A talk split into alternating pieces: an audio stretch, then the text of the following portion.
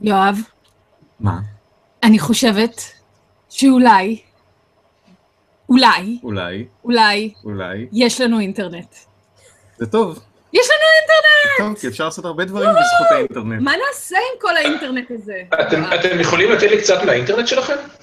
כן, אנחנו רואים שיש... כל האינטרנט שלנו. היום התקלות הן לא אצלנו. טן טן טן. so far. אוקיי. כן. אז אה, שלום לכל הצופים. איזה כיף, אנחנו מחכים לנו כבר מלא זמן.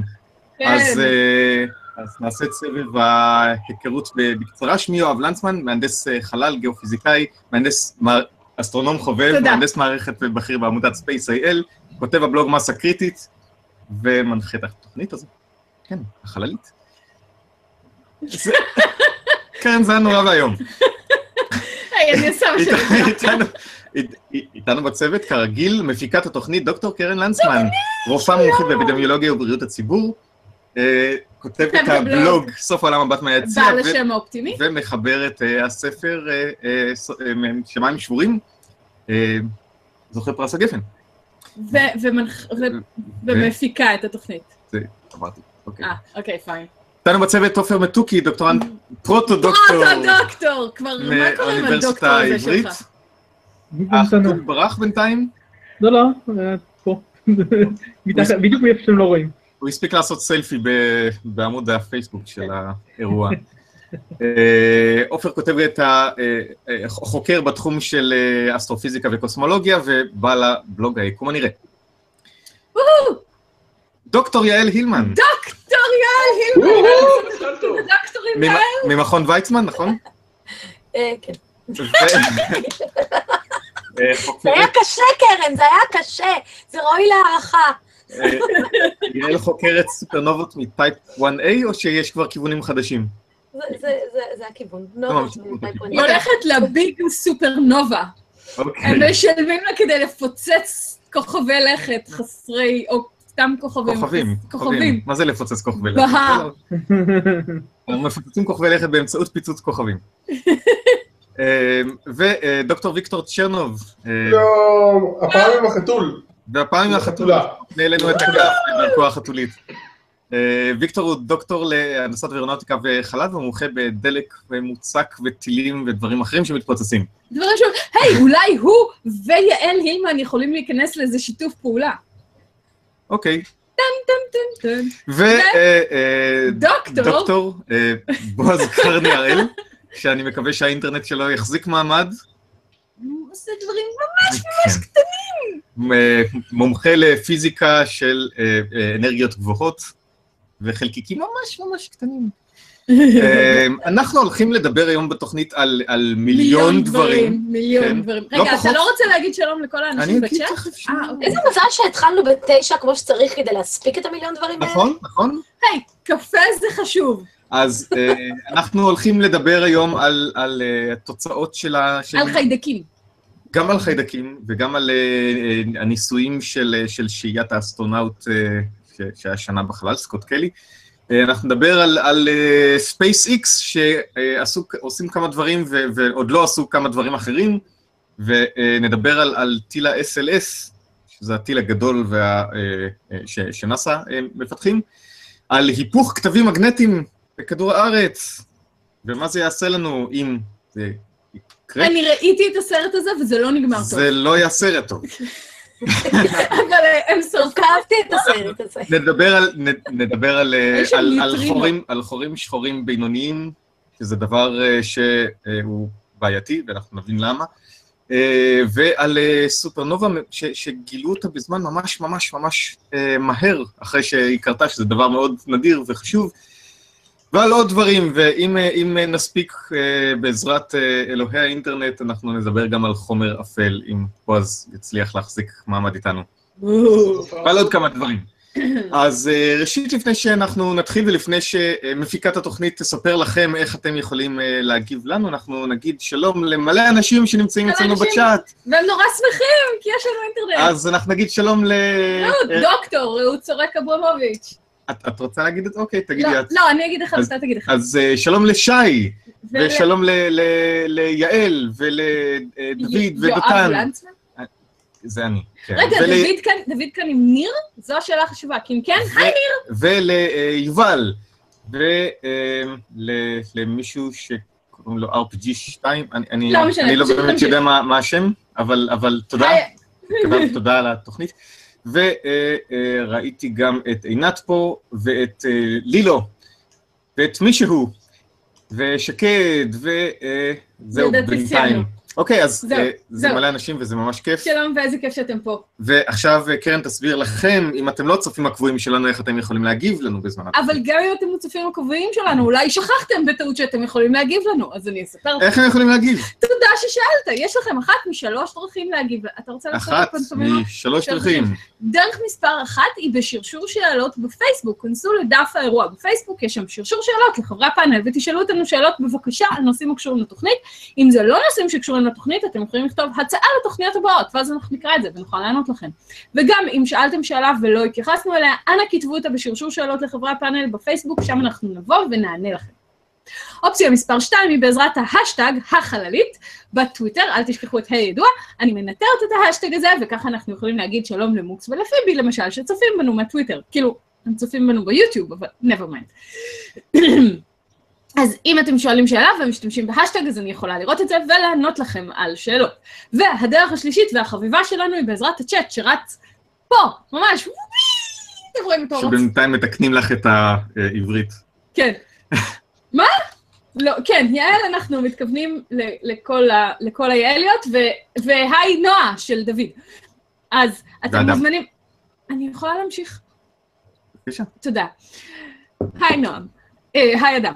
אז, אז אתם יכולים לשאול פה שאלה, רק סמנו בשתי כוכביות אם זו שאלה אלינו, כדי שאני אוכל לראות אותה בתוך הרצף של צ'אט. בכל מקרה, אם פספסתי שאלה, אנא חזרו לפייסבוק וכתבו שם שאלה לחברי הפאנל. תודה רבה לך, יואב. אז אנחנו נתחיל ממשהו שהיה השבוע. משהו שהיה השבוע? כן, היה ש-? היה שיגור מאוד מעניין של טיל שנקרא PSLV, טיל אה, הודי ותיק, אה, שמשגר לוויינים כבר הרבה שנים, והפעם אה, אה, הוא, הם, ההודים, שברו שיא בשיגור המוני של לוויינים. השיא הקודם היה של אה, אה, משגר אה, רוסי, אני לא זוכר כרגע איזה מהם, אבל שיגר אה, 30 ו... 39? לא, משהו, משהו בסביבות בין 30 ל-40 לוויינים קטנים.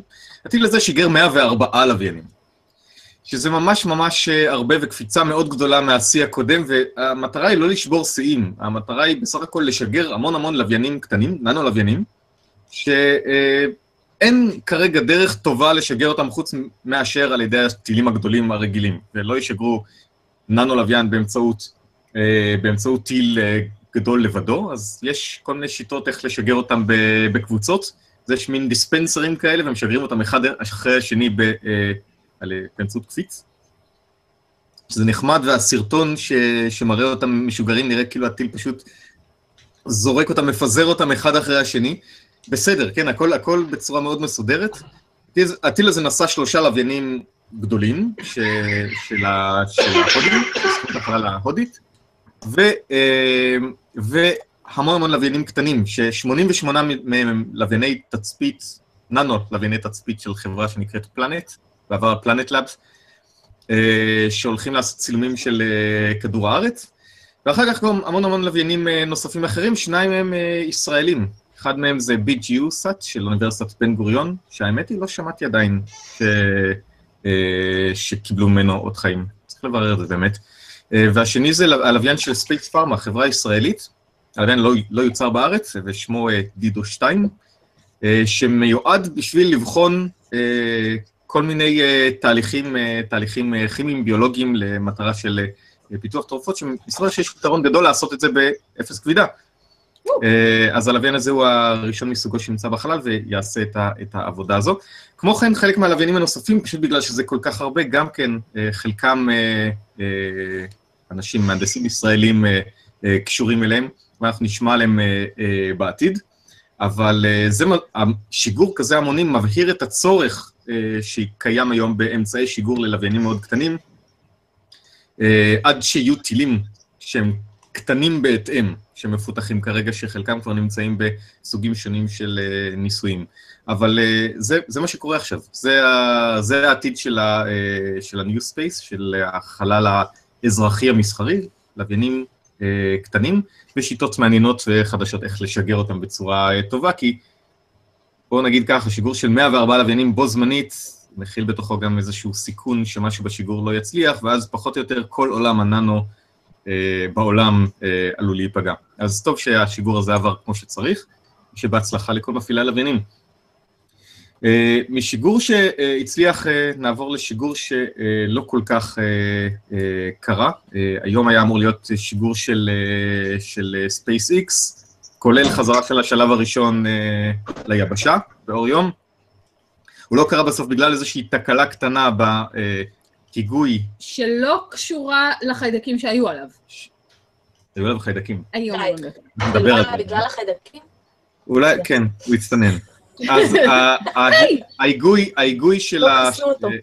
של ההנעה הוקטורית של השלב השני, המנוע מסוגל לזוז מצד לצד וככה לכוון את הטיל, משהו שם היה לא בסדר, ובערך בין 10 ל-13 שניות לפני, אה, לפני השיגור אה, החליטו ש, שיש שם איזושהי אנומליה שעדיף אה, לא לקחת את הסיכון, דחו את השיגור למחר. אז מחר בשעה 4.38 שעון ישראל, אחרי הצהריים כמובן, אם אתם אה, פנויים, אז אה, שווה לראות את זה. אנחנו נשים את הקישור אה, אה, עוד מעט בפי, בדף של האירוע בפייסבוק ובצ'אט, אז אה, תוכלו לחפש את זה מחר. אה, וויקטור, בוא נדבר על הכן שיגור של אה, ספייסקס. רגע, יש לך שאלה בצ'אט. אוקיי. יובל, אה, מישורי שואל אם הלוויינים כל כך קטנים, האם אי אפשר פשוט לראות אותם מתותח מאוד מאוד מאוד מאוד מאוד גדול? ההבדל בין תותח לטיל זה שתותח נותן בבת אחת את כל התאוצה, אה, ולכן אה, מגיעים בקלות ל-1000G, ובדרך כלל דברים פשוט נמעכים לא, בתאוצה, לא, אה, אלא אם כן הם פגזים. הבעיה היא אחרת, הבעיה היא אחרת. אה, אוקיי, דבר על זה. הבעיה היא שאתה יכול, יש דרך אה, לשגר אה, לוויינים שיעמדו בתאוצה כל כך גדולה, אתה פשוט ממלא אותם בנוזל אינרטי. אה, הבעיה היא שתותח, אה, קשה מאוד לעשות תותח כל כך גדול, אתה מאבד לחץ כשאתה עושה קנה מספיק ארוך, אה, והיו כמה וכמה ניסיונות של לבנות אה, תותח שמשגר דברים לחלל, כולל אה, בחור קנדי שבנה בחצר שלו איפשהו אי שם. בקנדה מושלגת תותח ענק, אה, וזה פשוט לא עובד כי אתה מאבד לחץ. אתה, אה, יש בעיה לעשות תותח כל כך גדול. והאפשרות לטרמפולינה במקום? גם לא? זה אולי יותר טוב. הבחור הקנדי שבנה בחצר שלו תותח ענק, זה לא היית אתה, נכון? לא, אני אני הייתי בטורונטו, הוא גר איפשהו, איפה שיש הרבה יותר שלג. אוקיי, אני רק רציתי לוודא את הנקודה הזו. אז בואו נעבור ל- לקומפלקס שיגור 39A. אתם אז אה, בקצרה, בגלל שיש לנו הרבה, אה, אה, הרבה דברים. ספייסיקס פותחים, למעשה היום היום אמורים, השיגור שהיה היום, היה אמור להיות מכן שיגור 39A, אה, שהוא כאן השיגור השלישי שלהם. הם הולכים, כרגע יש להם שיגור, הם, הם הולכים בעצם להגדיל את כמות השיגורים, ואני חושב שיש להם איזה 30 או 40 שיגורים מתוכננים קדימה, והם פשוט, כמו שאני אמרתי פעם, התחילו הכי חזק שהם יכולים ועולים משם, יש להם עכשיו שלושה מקומות שהם, מסוג... שהם יכולים לשגר מהם, והם מתכוונים לנצל את כולם. עכשיו, יש פה גם משהו שהוא קצת סימבולי, כי כאן שיגור הזה זה איזשהו, כאן שיגור ש... אה, ש... ש... שוגרו ממנו כמעט כל משימות ירח אי פעם, כמעט כל משימות ירח, אה, והוא היה די נטוש, הם לקחו אותו, שימשו אותו מחדש, ועכשיו אמורים להתחיל אה, לשגר ממנו, וזה, והם הולכים, דוהרים קדימה, כפי שאנחנו רואים, הפיצוץ שלהם בזמן השיגור שלהם בספטמבר, רק האט אותם קצת, הם לא ממש עוצרים. כן, אני רק אוסיף שהשיגור האחרון ששוגר משם, אה, מהאתר ההיסטורי הזה, זה מעבורת החלל אה, אה, אטלנטיס, נדמה לי. הייתה כן. האחרונה ששוגרה ביולי אה, 2011, ומאז הוא מחכה. כן. אז מחכה כן. לספייסיקס, מסתבר. כן. אוקיי, אנחנו נעבור לנושא הכתבים המגנטיים עכשיו. אז הסרט הזה, עם הניוטרינו, כי אני זוכרת אותו, במפורש, הם היו ניוטרינו עם, עם חישה, והיה שם באר. נתונים שעברו מוטציה, לא? כן. לא, זה- את את מבלבלת. זה נכון, זה את- ב... את- את מבלבלת את 2012 עם אה, אה, הליבה. כן, זה, זה, אחד מסרטי האסונות הגרועים. זה, אני לא יודעת, אני- אני זוכרת סרט שהשדה המגנטי הפסיק, זה והתסריט היה... היה אה, ציפורים ש- ש- שהתנגשו זה, זה, זה בבניינים, הסרט שכל כל סטודנט למדעים פלנטריים צריך אה, לראות בשביל אה, או שלא. לדעת אם הוא רוצה להמשיך את המקצוע הזה. אז עופר, אתה אומר שזה לא קשור לסרט. אסונות גרוע מלפני עשר שנים. אני- אולי הם שאבו את ההשראה שלהם משם, אני לא יודע. בכל מקרה, למי שלא יודע, לכדור הארץ יש שדה מגנטי, ולשדה המגנטי יש שני כתבים, צפוני ודרומי, אה, ואנחנו יודעים שהכתבים האלה אה, פעם בהרבה מאוד זמן מתהפכים, בערך פעם במאה אלף שנה. עכשיו, כל העסק של השדה המגנטי הוא מאוד מאוד מסובך. אני ניסיתי פעם לנסות ולהבין איך זה עובד, ולא באמת הצלחתי להבין. Uh, ההיפוך שלו גם כן לא לגמרי ברור לנו למה זה קורה ואיך זה קורה. אז uh, יש לנו הרבה מאוד uh, uh, תהיות בנושא. ומסתבר שכבר די הרבה שנים ידוע שיש ירידה משמעותית בשדה המגנטי, לפחות בחלקים מסוימים, בכדורים מסוימים בכדור הארץ, יש אזורים שכבר אי אפשר להטיס מעליהם לוויינים, כי כבר אין שם מספיק שדה מגנטי כדי שיגן עליהם מה, מה, מהקרינה מהשמש. ועכשיו קבוצה של חוקרים עשתה סימולציות חדשות והגיעה לכל מיני תובנות חדשות, והיא טוענת שייתכן שהירידה המשמעותית הזו היא משהו שמו, שהוא מראה שאנחנו בדרך להיפוך של הכתבים המגנטיים. עכשיו, לא מדובר על מיד, מדובר על כנראה באלפי שנים הקרובות, אבל עדיין, זה משהו שהוא מטריד. אה, היפוך של אה, כתבים מגנטיים זה דבר שהוא לא קורה בבת אחת, אה, ויש לו הרבה מאוד השפעות. קודם כל, השדה המגנטי יורד כמעט לאפס, ואז יש כל מיני גם מלא מלא אה, בלאגן, אה, פתאום יש מלא כתבים בכל מיני כיוונים, ו... אה, אה, יש המון, אה, אה, זה פשוט, זה יעשה, כל זה, זה, זה יגרום להמון המון בעיות בכל מה שקשור לניווט וכל דבר ש, שתלוי בשדה המגנטי. מה שעוד יותר חמור זה כמובן שאם אין שדה מגנטי או שהוא חלש מאוד, תהיה הרבה יותר קרינה של אה, אה, אה, קרינה קוסמית שמצליחה להגיע לכדור הארץ, אה, כי השדה המגנטי לא מסיט אותה. אה, אה, המון המון בעיות, אנחנו לא רוצים אה, אה, להיתפס לא מוכנים במצב כזה. אה, וזה, וזה מאמר שהתפרסם, יצר אה, קצת באז, זה משהו אה, אה, קצת מפריעים, כי בינתיים זה באמת אה, עניין שהוא רק של סימולציות.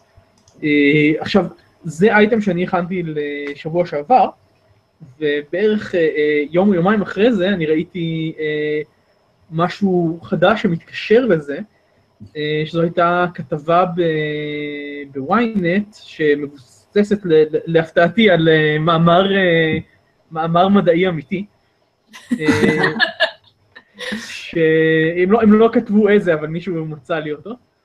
אה, ודווקא המאמר הזה הוא דווקא לא מגיע ממדעים פלנטריים או מפיזיקה, אלא מגיאולוגיה וארכיאולוגיה.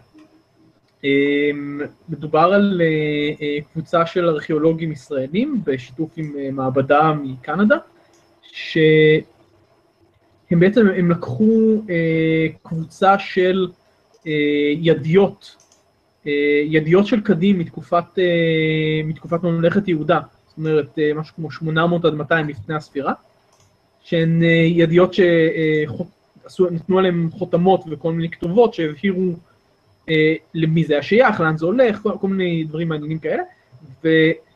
והעניין הוא שכשיצרו את החמר, כששרפו אותו, זה נקבע שם איזשהו, איזושהי תכונה שמאפשרת לנו לדעת מה היה השדה המגנטי באזור באותה תקופה. והם בעצם עשו ניתוח על ידי המעבדה הזו של, ה, של השדה המגנטי ב-600 השנה האלה, והם הגיעו למסקנות מאוד מעניינות. קודם כל שהשדה המגנטי אז בתקופות מסוימות היה הרבה יותר נמוך מאשר עכשיו, אה, ושב-200 שנה הראשונות, כלומר בין 800 ל-600 לפני הספירה, הוא גם ירד בתקופות מסוימות בקצב מאוד מאוד מהיר, הרבה יותר מהיר מאשר שהוא יורד עכשיו. וזה, אה, וזה מרתק. אה, א', בגלל השיטה, זו שיטה מגניבה לאללה, זה, זה כל כך מגניב שזה כאילו משהו שמגיע מתחום אחר לחלוטין, ופתאום יש לו השלכה על, אה, על אה, דברים שקשורים למה שאנחנו מדברים עליהם. הרעי- הרעיון הוא ש, שבגלל החום הרב בתנור, אז זה משחרר את הכיוון המגנטי של החומר עצמו, ואז הוא מקבל את הכיוון המגנטי של הסביבה. אתה יודע יותר ממני. אני לא מכיר מספיק טוב את ה... זה מה שקורה זה. זה מה שקורה בפגיעות מטאורים. אז נשמע הגיוני שזה ה... זה מקבע משהו, אני שוב, יכול יכול להיות באמת מה, ש... מה שאמרת, נשמע סביר, אני, אני לא מכיר מספיק את, ה... את אוקיי. הנושא בשביל אה, להגיד אה, בצורה ודאית, אה, אבל זה, זה, זה בהחלט אומר שה... תחז... ה... לא יודע אם תחזיות, אבל. מה שנאמר במאמר שמתבסס על סימולציות, שייתכן שהכתבים המגנטיים בדרך להיפוך, הוא לאו דווקא נכון. זאת אומרת, זה איזשהו, איזושהי עדות לכך שיכול להיות שיש תנודות מאוד גדולות בשדה המגנטי של כדור הארץ, בלי קשר להיפוך של השדה המגנטי. זאת אומרת, יכול להיות ש- שיש לנו עוד הרבה מאוד זמן עד היפוך של השדה המגנטי, אה, יצטרכו עוד הרבה מאוד עדויות, אני מניח, בשביל אה, לדעת יותר, כי בין השאר אה, אנחנו לא יודעים מספיק טוב על מה קרה בהיפוך השדה המגנטי האחרון, שהיה לפני הרבה מאוד זמן, אה, ומה היה בתקופה שלפניו. אז אה, יש עוד הרבה מה לחקור בנושא, אבל זה, זה מאוד מעניין. בעצם מנסים להסיק מסקנה של קנה מידה של מאות אלפי שנים, מתוך כמה אלפי שנים בודדים. ואז זה לא מספיק לפיתוח סטטיסטיקה בעצם. כן, בעצם מה שיש לנו, יש לנו עדויות, יש לנו מדידות ישירות רק מפחות מ-200 שנה, אני חושב. לא, אבל, אבל גם מה. שאתה אומר שהסיקו מתוך הכלי חרס, זה, זה כן משהו שאפשר לקחת. אבל נכון, אין לנו משהו על מלפני 50 אלף שנה, יש לנו סדר גודל של אלפים בודדים. מעט עדויות, את יודעת, יש פה ושם דברים שהם נמצאו גם כן בסוג של ארכיאולוגיה או, או גיאולוגיה, שמצאו איזה דברים מסוימים, כמו פגיעות מטאור, מטאוריטים או דברים כאלה, שקיבעו את הסדה המגנטית אפשר למדוד, אבל זה הרבה יותר נדיר, הרבה יותר קשה. קדים, יש לנו גם אה, אומדן אה, זמנים הרבה יותר טוב, ממש, כאילו, ממש ברמה של עשרות שנים, וגם אה, יש לנו הרבה יותר מהם. אז זה נותן לנו אומדן ממש ממש טוב, ממש אה, סטטיסטיקה טובה שאפשר לעבוד. טוב, מגניב. אז, אה, אז. מאיפה המאמר הזה? אה, איזשהו ז'ורנל של ארכיאולוגיה, אני לא לגמרי זוכר אה, איזה, זה לא משהו שאני אה, מתעסק איתה בדרך כלל. זה ישראלים אבל? כן, כן, ישראלים עם איזושהי מעבדה בקנדה. אוקיי, אחלה. מגניב? דיברנו פעמיים על קנדה בתוכנית. קנדה. אה, כן. אוקיי, אה, אז בואי נעבור ל- לנושא של אה, סקוט קלי. אה, כרומוזומים בחלל. היו הרבה כתבות על זה, כן. שהחלל משנה את ה-DNA שלנו. החלל משנה את ה-DNA, האדם ששלחנו לו, האדם שחזר, בלה בלה בלה בלה. אוקיי, אז כמובן שהכל זה סתם, זה, זה. הרבה מאוד יחצנות. אוקיי, הרבה מאוד יחצנות, מעט מאוד מציאות. בואי נזכיר רגע מה היה... אוקיי, אז, אז ככה, אה, קודם כל אני רוצה להתנצל בפני מי ששואל שאלות בצ'אט, אנחנו כרגע קצרים בזמן, אז אנחנו רוצים קדימה, תעתיקו אותם לשרשור השאלות בפייסבוק, אני מבטיחה לכם שעופר יבוא ויענה. אז מה שקרה זה ככה, סקוט ואחיו מרק? מרק קלי, הם תאומים זהים, ושניהם אסטרונאוטים, שניהם עברו את כל מיני אסטרונאוטים, ואז בנאסא החליטו לבדוק מה החלל עושה בצורה הכי יעילה. שניהם גם היו בחלל. שניהם גם היו בחלל. אמרתי ששניהם אסטרונאוטים.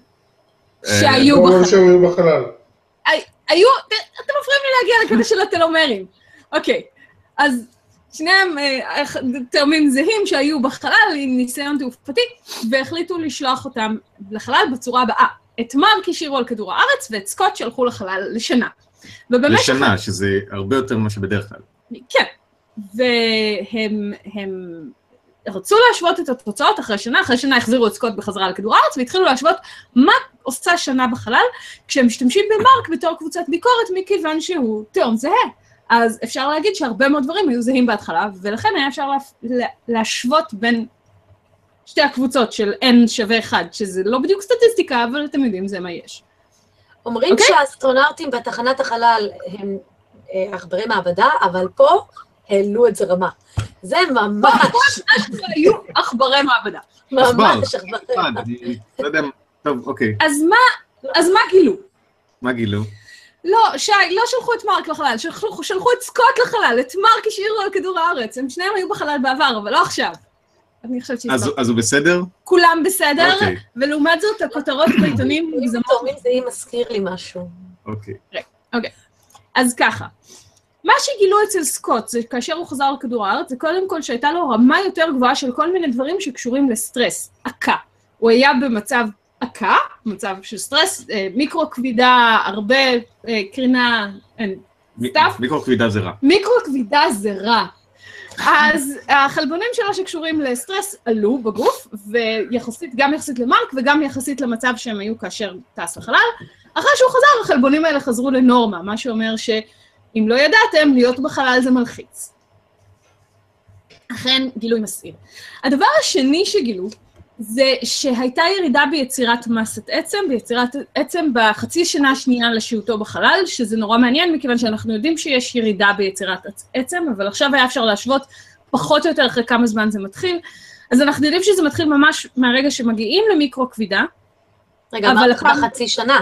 אבל בחצי שנה השנייה זה הפך להיות מאוד מובחן.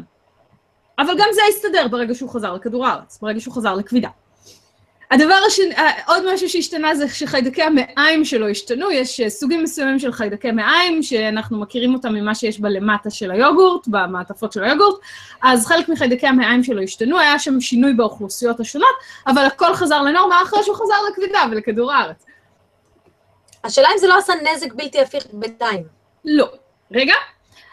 אחד הדברים הנורא מעניינים שהם עשו זה חיסנו את שני התאומים נגד שפעת. עכשיו, למה? כי החיסון הזה משתנה כל שנה, כך שהיה אפשר לבדוק ספציפית את התגובה לחיסון הספציפי הזה ולראות את השינוי, וגילו ששניהם הגיבו לשפעת, ושניהם אחרי שנה, בחלל, אחרי שסקוט חזר לכדור הארץ, התגובה שלו לחיסון השפעת נשארה אותה תגובה, כך שזה לא השפיע על חיסונים שהוא קיבל. רגע, מה זאת אומרת תגובה? הם ניסו להדביק אותם בשפעת אחרי שהם נתנו להם חיסון? לא, הם לא, בדקו את בוא- רמות- לא, הם בדקו את רמות הנוגדנים. אה, אוקיי. כלומר, זה לא. פגע במערכת החיסונית שלו. זה לא פגע במערכת החיסונית שלהם. בדיוק, יעל, שתי נקודות, אם בא לך לעשות דוקטורט באימונולוגיה.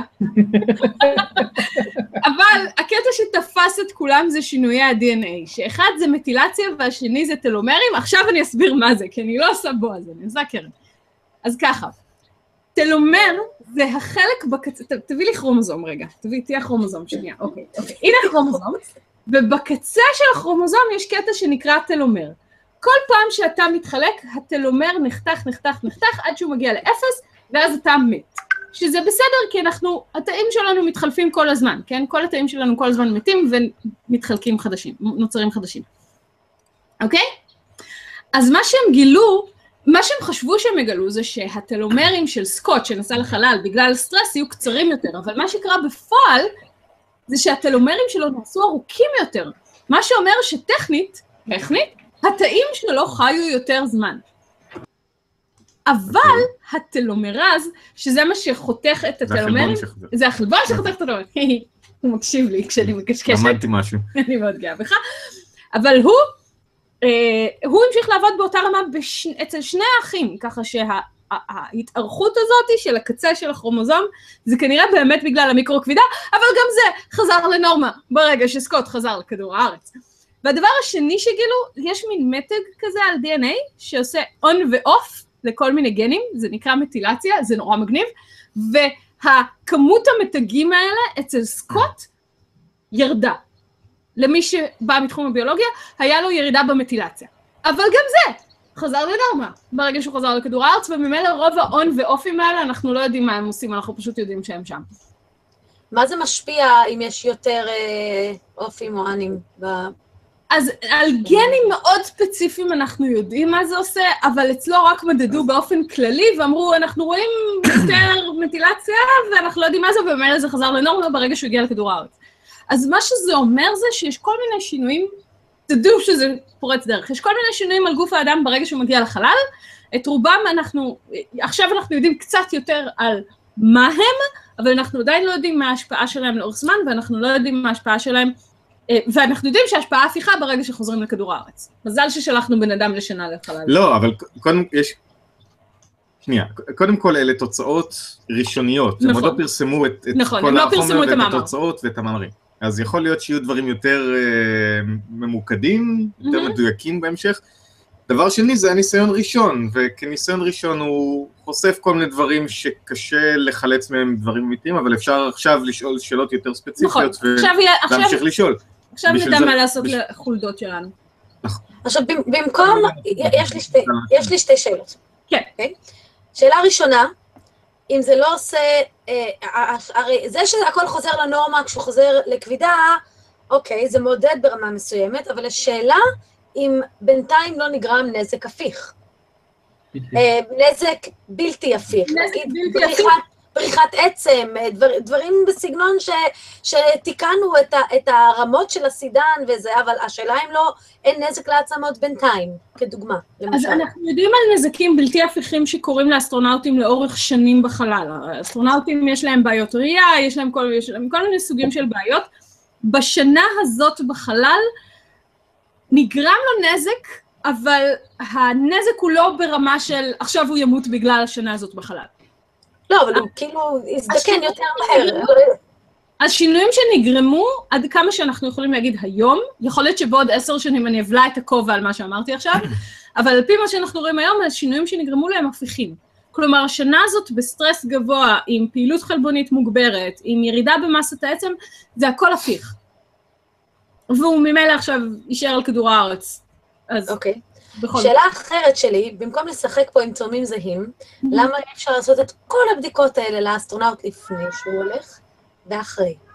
כי אנחנו לא יודעים כמה, אם היינו עושים רק את זה, יש כמה שינויים למשל בחלבונים, חלק מהחלבונים שלו השתנו וזה היה זהה לחלוטין לחלבונים של, אה, של מרק.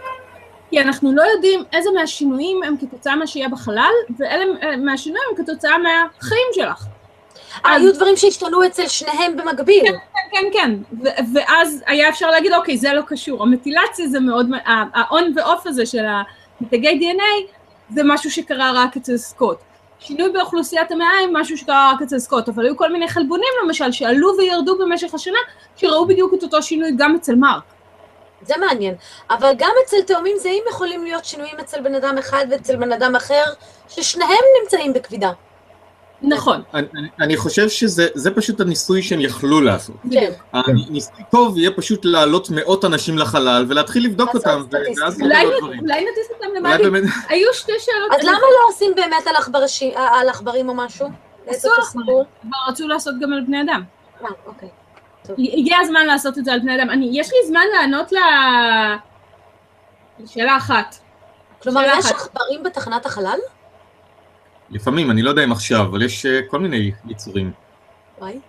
עכברים, מדוזות, דגים.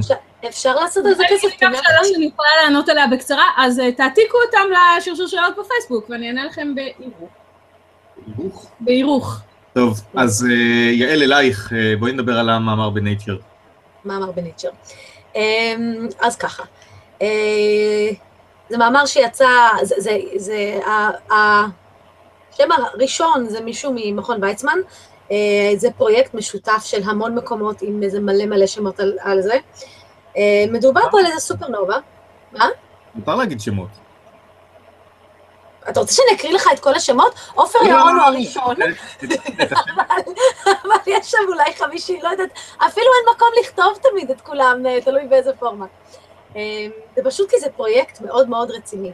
אוקיי. אה, לפני שאני מסבירה על הסופרנובה עצמה, אה, צריך להסביר בקצרה מה זה בכלל. יש דבר שנקרא PTF, שזה ה-Palomar Transient Factory, זה נקרא. זה survey, זה איזשהו אה, טלסקופ שעושה סקירה של, סריקה של השמיים.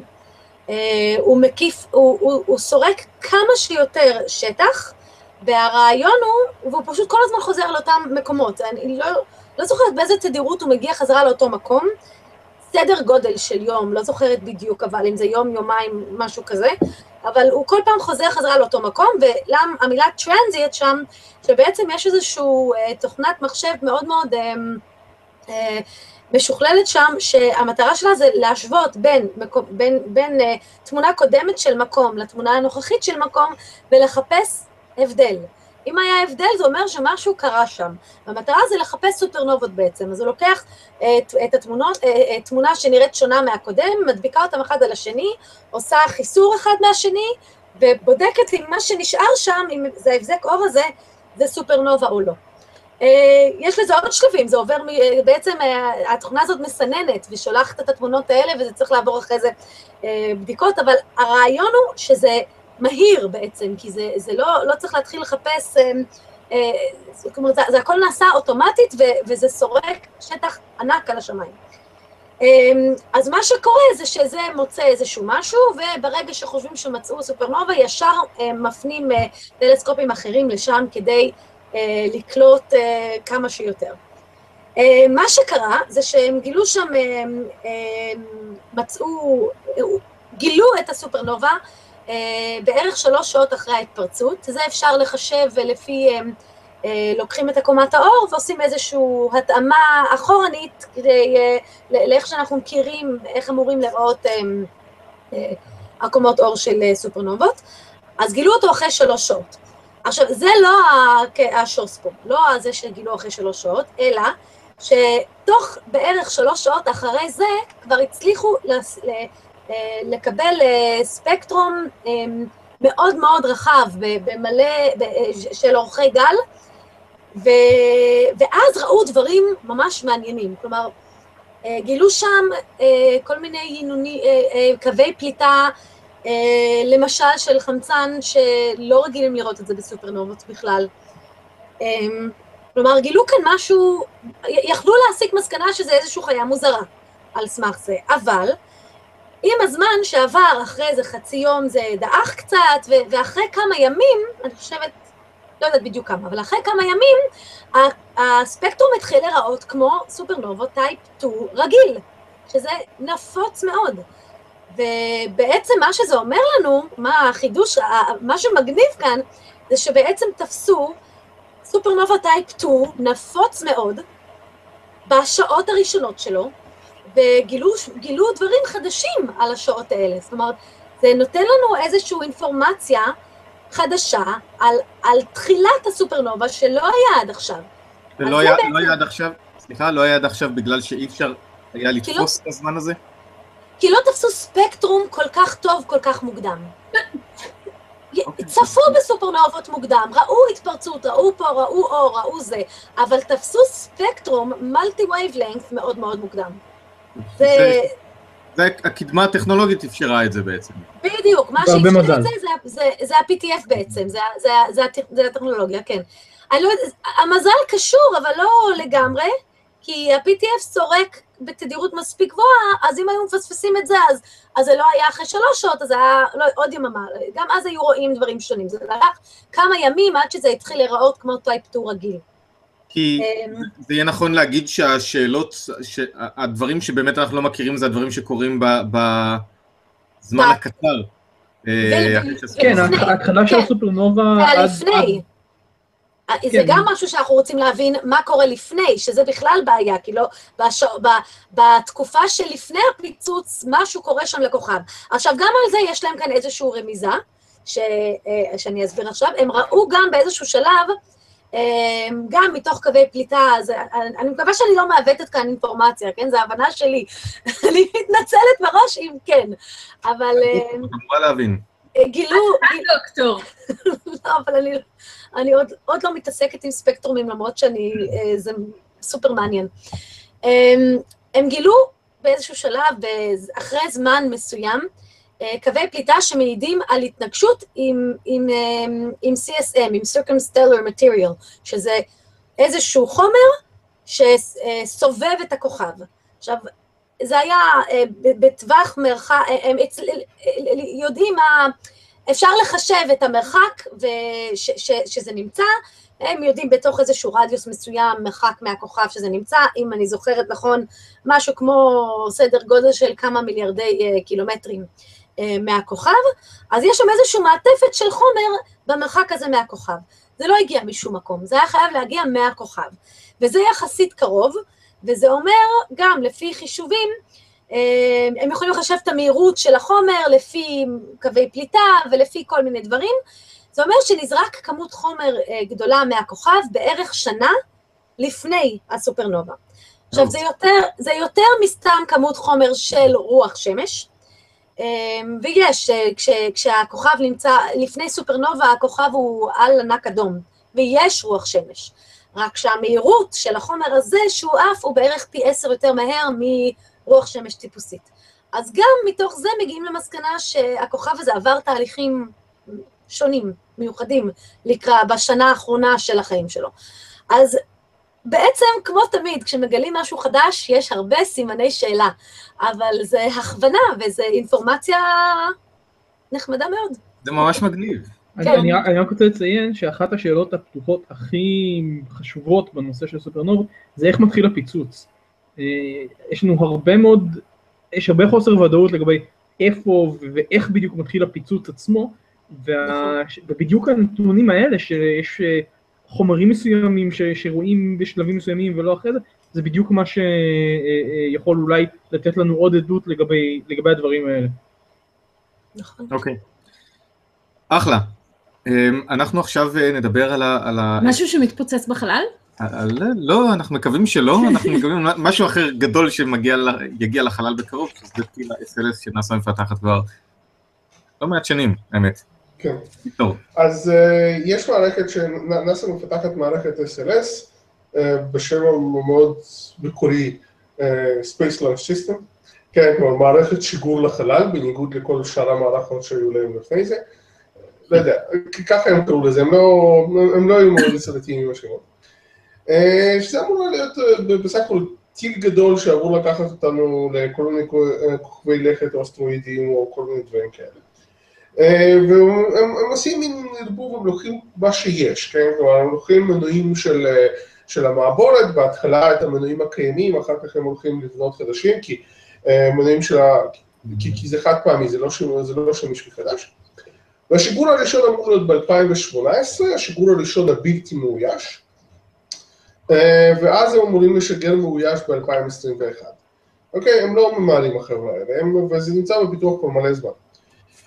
ועכשיו אה, יש איזושהי, הם בודקים את האפשרות, וזו בדיקה, זה עדיין בשלב מאוד ראשוני, שכבר בשיגור הראשון של המערכת הזאת, השיגור יהיה מאויש.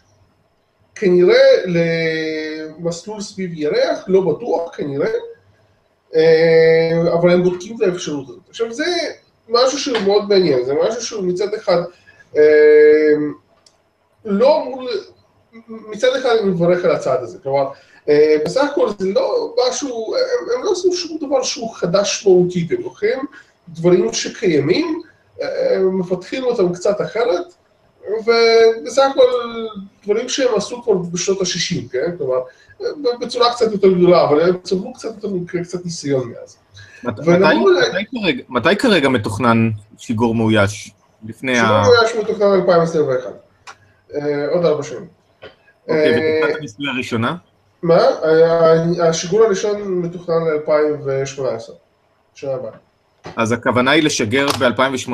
אז זהו, שלא, כי מה שקורה זה שהמערכת, ה-life support של אוריון, של, של, של, של החללית עצמה, כנראה שלא תהיה מוכנה עד אז, אה, וזה כנראה אומר שהשיגור יידחה, לא עד 2021, אבל אה, שהשיגור, זה, זה כנראה אומר שהשיגור יידחה. אה, אז, אה, והנה החתולה של- שלי שלי. אה, ואז, אה, עכשיו, אז מצד אחד יש פה איזשהו עניין שאנחנו אומרים, כן, כלומר, זה דברים שכבר נעשו הרבה מאוד פעמים, אה, וכל הטכנולוגיות שם זה טכנולוגיות שכבר היו בחלל, וכמעט כל הטכנולוגיות, ונוסו, וזה משהו שנאס"א יודעת לעשות טוב. מצד שני, כן, זה קצת אה, בעייתי, כלומר, זה בכל זאת מערכת שהיא מאוד מאוד מסובכת. אה, וזה משהו שהוא עלול להיות אה, אסון גדול. עכשיו, הדבר שמעניין שאני קראתי זה שזאת איזושהי תגובה של נאס"א, וזו שמועה לגמרי, כן? כלומר, אל תיקחו את זה כמשהו שהוא, אה. ש... ש... ש... שהוא אמיתי לצורך העניין, אבל זאת שמועה שאולי תתברר מתישהו כנכונה ואולי לא, אה, שאומרת שזאת, ש... שזה איזושהי תגובה של נאס"א לרוח חדשה בב- בבית הלבן. כלומר, הם אומרים, כלומר, כחלק מהניסיונות של לעשות את האמריקה הגדולה, כן, to make America great again, אה, זה לשגר אנשים, אז פעם זה, זה היה איזשהו משהו שהוא אה, היווה כחלק מהמיתוס של האמריקה הגדולה, לשגר אנשים לחלל, והם רוצים לבוא ולהראות שהם מסוגלים לחזור ולא להיות תלויים לא ברוסים, לא בסינים ולא שום דבר אחר, אבל הברית מסוגלים. זו שמועה שקראתי, כן? כלומר, שהתמריץ לבדיקה הזאת היה בעצם איזשהו שינוי אה, בבית הלבן, וחושבים שהבית הלבן יגיב לזה טוב, ואולי יש כאלה שאומרים שזה אפילו מגיע כחלק מהבקשות והרמיזות מהבית הלבן. אה, אנחנו נראה, אני לא יודע עד כמה זה רעיון טוב או לא רעיון טוב, אני גם בטוח שנאס"א יבדקו את כל הדברים האלה אה, לעומק. אה, אני כן רוצה לציין שנאס"א היום זזים מאוד מאוד לאט. כלומר, היום, היום אני מדבר כבר בעשר שנים האחרונות, כלומר, ברגע, מהרגע שנאס"א הפסיקו לשגר עם המעבורות, אין להם שום דבר חדש שמסוגל לשגר, וזה לא שהם לא עשו את זה מקודם, וזה לוקח להם המון זמן לפתח את זה. אה, ואם אכן הם ירצו לשלוח בצורה בטוחה כמובן אנשים לחלל יותר מוקדם ממה שהם חשבו, אנחנו רק נברך על זה.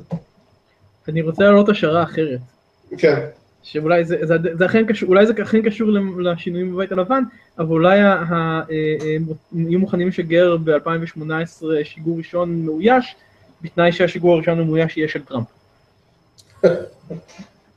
אגב, אה, הש- השבוע, אתמול, שלשום, ספייסיקס הודיעו שב-2018 לא, הם לא הולכים לשגר את החלליות שלהם למאדים, כמו שהיה במקור ודיווחנו על זה, אלא זה, זה יידחה ל-2020. זה בגלל שהם הולכים להשקיע את רוב הזמן שלהם בפיתוח של הפלקון האבי והדברים האלה, שזה, שזה מגניב. אוקיי, זה, זה מה עדיין... עם פלקון האבי? הוא כבר היה אמור להיות משוגע מתישהו, לא? הפלקון האבי, ישוגר השנה. ישוגע. כן, משוגע, כן. אה, טוב, אז אה, עוד אה, בענייני שיגורים, אז היום לא, לא היה שיגור, בסוף הוא יהיה מחר, ואז מחר המשלוח של החיידקים חיידקים! לחלל. זה שוב כן. אייטם שלי, זו התוכנית הראשונה לדעתי שיש לי שני אייטמים. את רוצה? אפשר שכל התוכנית תהיה אייטמים שלך. כן. ושתעביר את האייטמים של האחרים. מה? לא. אוקיי, חיידקים לתחנת החלל. חיידקים לחלל. למה צריך חיידקים לתחנת החלל? צריך חיידקים כבר יש להם. חיידקים. יש להם חיידקים, אבל עכשיו הם קיבלו חיידקים חדשים. טוב, יקבלו. אז קודם כל, המטרה של, המחק... המטרה של השיגור הזה הוא בכלל proof of concept, זה להוכיח את היכולת של הזוכה ב-X Prize, התחרות הזאת נשמעת לך מוכרת באיפשהו? שמעתי עליה, כן, פה ושם. אודותיה. אה, ננו ביוסים, שזה אה, אה, מכשיר שמסוגל לזהות מוטציות במהירות.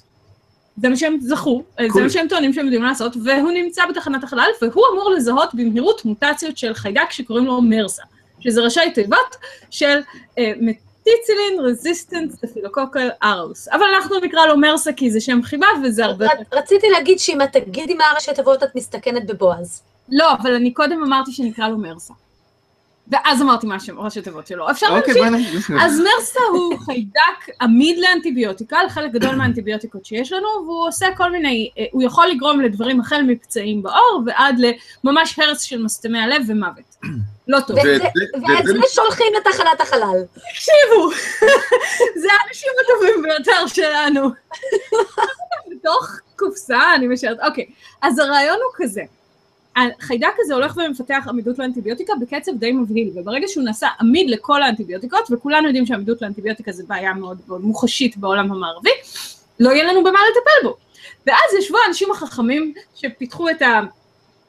אה, אה, אה, Nanobiosym Gene Radar thingy הזה של ה X Prize, ואמרו, אהה, אם נשלח את החיידק הזה לתחנת החלל, וכידוע במיקרו כבידה החיידקים עוברים מוטציות משמעותית יותר מהר, נשתמש במכשיר שלנו כדי לבדוק את המוטציות שהוא עובר, נוכל לחזות מה יהיו המוטציות העתידיות שלו.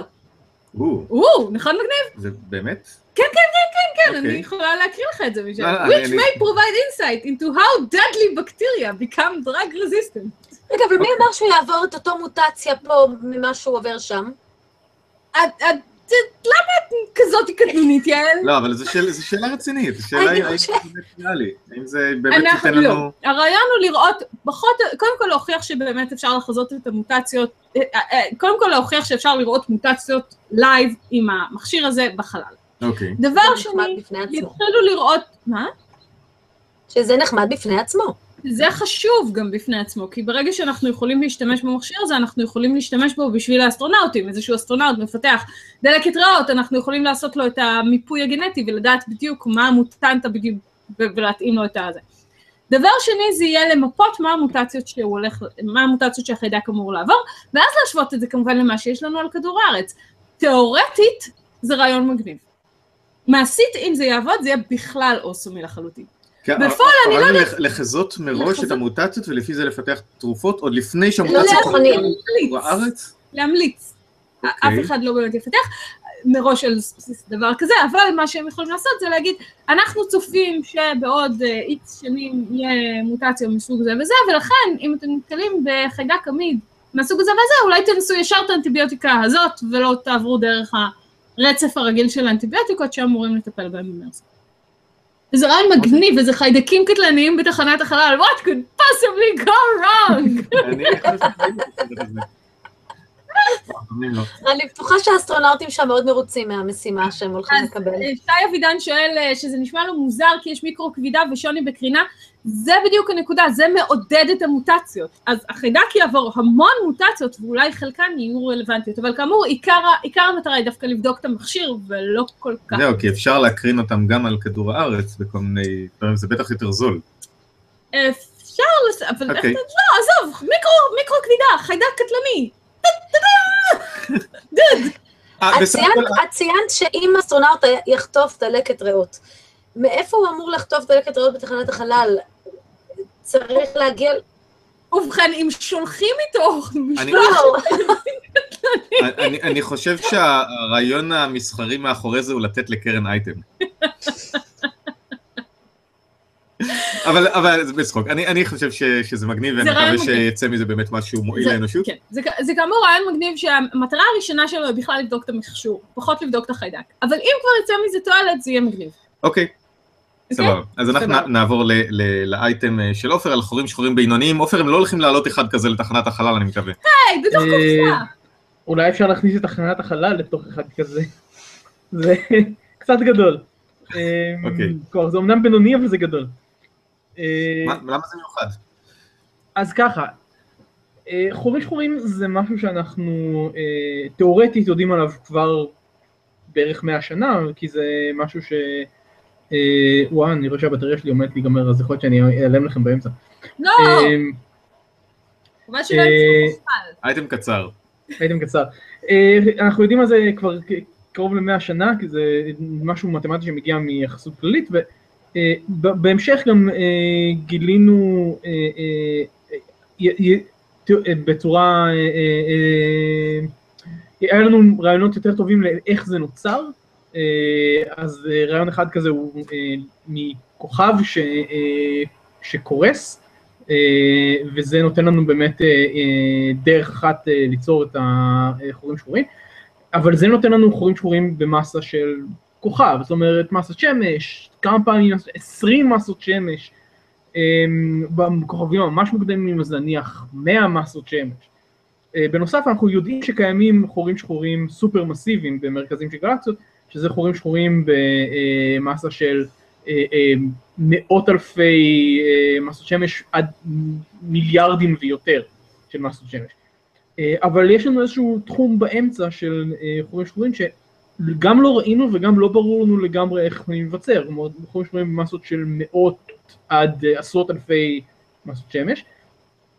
ו, אה, ואנחנו, ומחפשים איפה הם יכולים להיות ואיך אנחנו יכולים לראות אותם. אה, אז מקום אחד שבו חשבו שיכולים להיות כאלה, זה במרכזים של צבירים, של צבירי כוכבים, אזורים שיש הרבה, הרבה גז, הרבה כוכבים, דברים שיכולים ליצור אה, אה, חורים שחורים, ואז גם להזין אותם מספיק כדי שיגדלו לגדלים האלה. אה, אבל מאוד קשה לראות למרכז של כאלה, כי בדרך כלל יש הרבה אבק והרבה דברים, אז מנסים מתוך התנועה של הכוכבים שם, אבל זה מאוד מדויק ונותן לנו הערכה די לא משהו.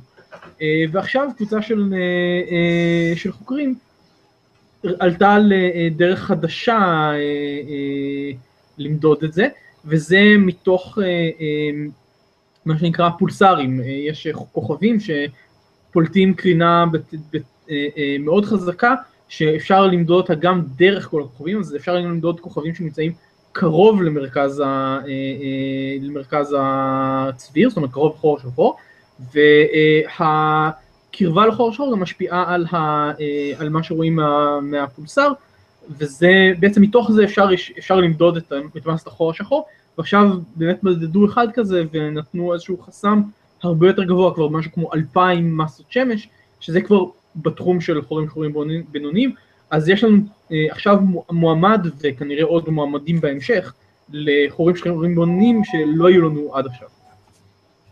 ואני, ואני ממש מסיים עכשיו כי, אה, כי יש לי בערך עוד דקה לבטריה של ה... רוץ, עופר, ביי רוץ. עופר. ביי ביי. אמ, ותודה. אז אה, מה? יואב, כן, מה לגבי אגודת מאדים? מזמן לא דיברת עליהם. נכון, אז אני, אז עכשיו, זה לקראת סיום, אה, יש דבר כזה שנקרא אגודת מאדים אה, בעולם, זה התחיל בארצות הברית, והרעיון הוא של אה, אה, גוף שהמטרה שלו לקדם אה, את העניין, אה, ובדרך זו את, ה, את ההתקדמות עצמה לקראת, אה, לקראת אה, הבאת אנשים למאדים. אה, בינתיים זה קיים ב- בלא מעט מדינות בעולם, ויש עכשיו אה, אה, התארגנות. קשור- קשור לבאז אלדרין עכשיו? לא, לא. זה לא אחד. מהמיזמים שלו? זה לא קשור למיזמים שלו, לפחות לא ישירות. אה, אז אה, בארץ אה, אה, דוקטור אה, רעות סורק אברמוביץ' ואני אה, מנסים לארגן את ה- את העניין הזה. אה, כבר יש הרבה רעיונות לגבי מה אפשר לעשות עם זה, אה, עוד לפני שמגיעים לחלל, כן? יש הרבה דברים שאפשר לעשות בארץ, אה, ודברים מגניבים אה, למדי. Uh, הפעילות הראשונה, בעיקר בשביל לחשוף את העניינים האלה ולדבר עם עוד אנשים שמעוניינים, זה כנס uh, uh, קצר שיהיה ב-1 במרץ, זה ממש עוד מעט, בבניין אלקטרה בתל אביב, בגוגל קמפוס, קומה 34, שעה uh, uh, שבע וחצי, uh, ששם אנחנו נעשה שיחות בנושא הזה והרצאות קצרות. בשביל מי שמעוניין, מי שרוצה להכיר את הנושא, את מה, ש, מה שקיים היום בעולם, שכל המ- כל הגופים שעובדים על, אה, על להגיע למאדים, אה, איך אפשר להגיע למאדים, מה האתגרים הגדולים, וגם היבטים שונים של זה, אה, שלא קשורים ישירות לטכנולוגיה. אה, כלומר, אה, למשל, מה אפשר להפיק מבחינה מדעית אה, ממאדים, איזה היבטים חברתיים יש לדברים האלה, עניינים חוקיים, כלכליים, יש המון המון דברים. אחד הנושאים שנשמעים לי הכי מגניבים זה, שדיברנו עליו, זה לגדל בירה באדמה של מאדים. כאילו, ובכלל על, על חקלאות בתחום הזה. אז תבואו, יהיה ממש ממש מגניב. שי שואל- שי אבידן שואל האם יש כבר איבנט בפייסבוק, כי כידוע, מה שיש יש- לאיבנט, יש איבנט בפייסבוק, אה, חפשו אה, אגודת מאדים. אה, ו- ונשים לינק גם ואנחנו. נשים, אה, נשים גם קישור. אז, אה, אז ובואו יהיה מגניב. יהיה ממש מגניב. אז, אה, אז שווה. ומחר, אה, כמו שאמרתי קודם, מחר ב-4.38 נכון לעכשיו, אמור להיות אה, שיגור מרהיב של, אה, של SpaceX מפלורידה, ששווה לצפות בו ב live, נשים את הקישור גם לזה. אה, ובנחיתה של השלב הראשון, נחיתה יבשתית באור יום, כולל וידאו אה, שמשודר ב live מהטיל עצמו תוך כדי הנחיתה, שזה משהו ש... לא, לא, אי אפשר, אי אפשר יהיה לפספס את זה אם זה באמת יקרה כמו שצריך. אה, אז, אה, אז שווה לראות גם את זה, וזהו, אז אנחנו מודים לכם מאוד שצפיתם בנו, אם היה מאוד שאלתם- מגניב. אם שאלתם שאלות בצ'אט שלא נענו, ואני יודעת שהיו די הרבה כאלה, בבקשה תעתיקו אותם לשרשור השאלות בפייסבוק באירוע של החללית, שנקרא החללית, ה-18 לשני 2017, חיידקים, חורים שחורים ואקסיונים. אנחנו לא דיברנו על האקסיונים בסוף כי לא דיברנו על אקסיונים, כי בועז. לא כאן. אז אה, יש שם שרשור שאלות לחברי הפאנל, בבקשה העתיקו את השאלות שלכם, ואני אתייג את כל האנשים הרלוונטיים, והם יענו לכם על השאלות. אז אה, אה, תודה לכם, אנחנו נשמח מאוד לקבל אה, לייק לסרטון היוטיוב, ונשמח מאוד אם אה, תפיצו לחברים שלכם את, ה, את התוכנית, את דבר קיומה של התוכנית. אנחנו, אם אתם לא צופים קבועים, אז אה, דעו שאנחנו משדרים את התוכנית אחת לשבועיים, מוצאי שבת בשעה אה, תשע בערב, יש איבנטים בפייסבוק, יש אה, דף אה, של התוכנית שנקרא החללית, תוכנית אינטרנט על החלל, שבה אנחנו אה, אה, שמים את האיבנטים האלה מראש. אז אה, אז תעשו share לתוכנית. בפייסבוק, תעשו share לתוכנית ביוטיוב, תעשו לנו לייק אם נהניתם ממנו, ספרו לחבריכם שכדאי להם לבוא ולשמוע אותנו מדברים על דברים. ו... ו... ו... ו- לא, תסיים את הווה שלך. אוקיי. אה, אה, בסדר, רצית להגיד לילה טוב? אה, נכון, זה מה שאני רציתי להגיד. ותודה רבה לכם, you're לילה טוב לכל מי שבצד הזה של העולם. לילה טוב, ביי ביי.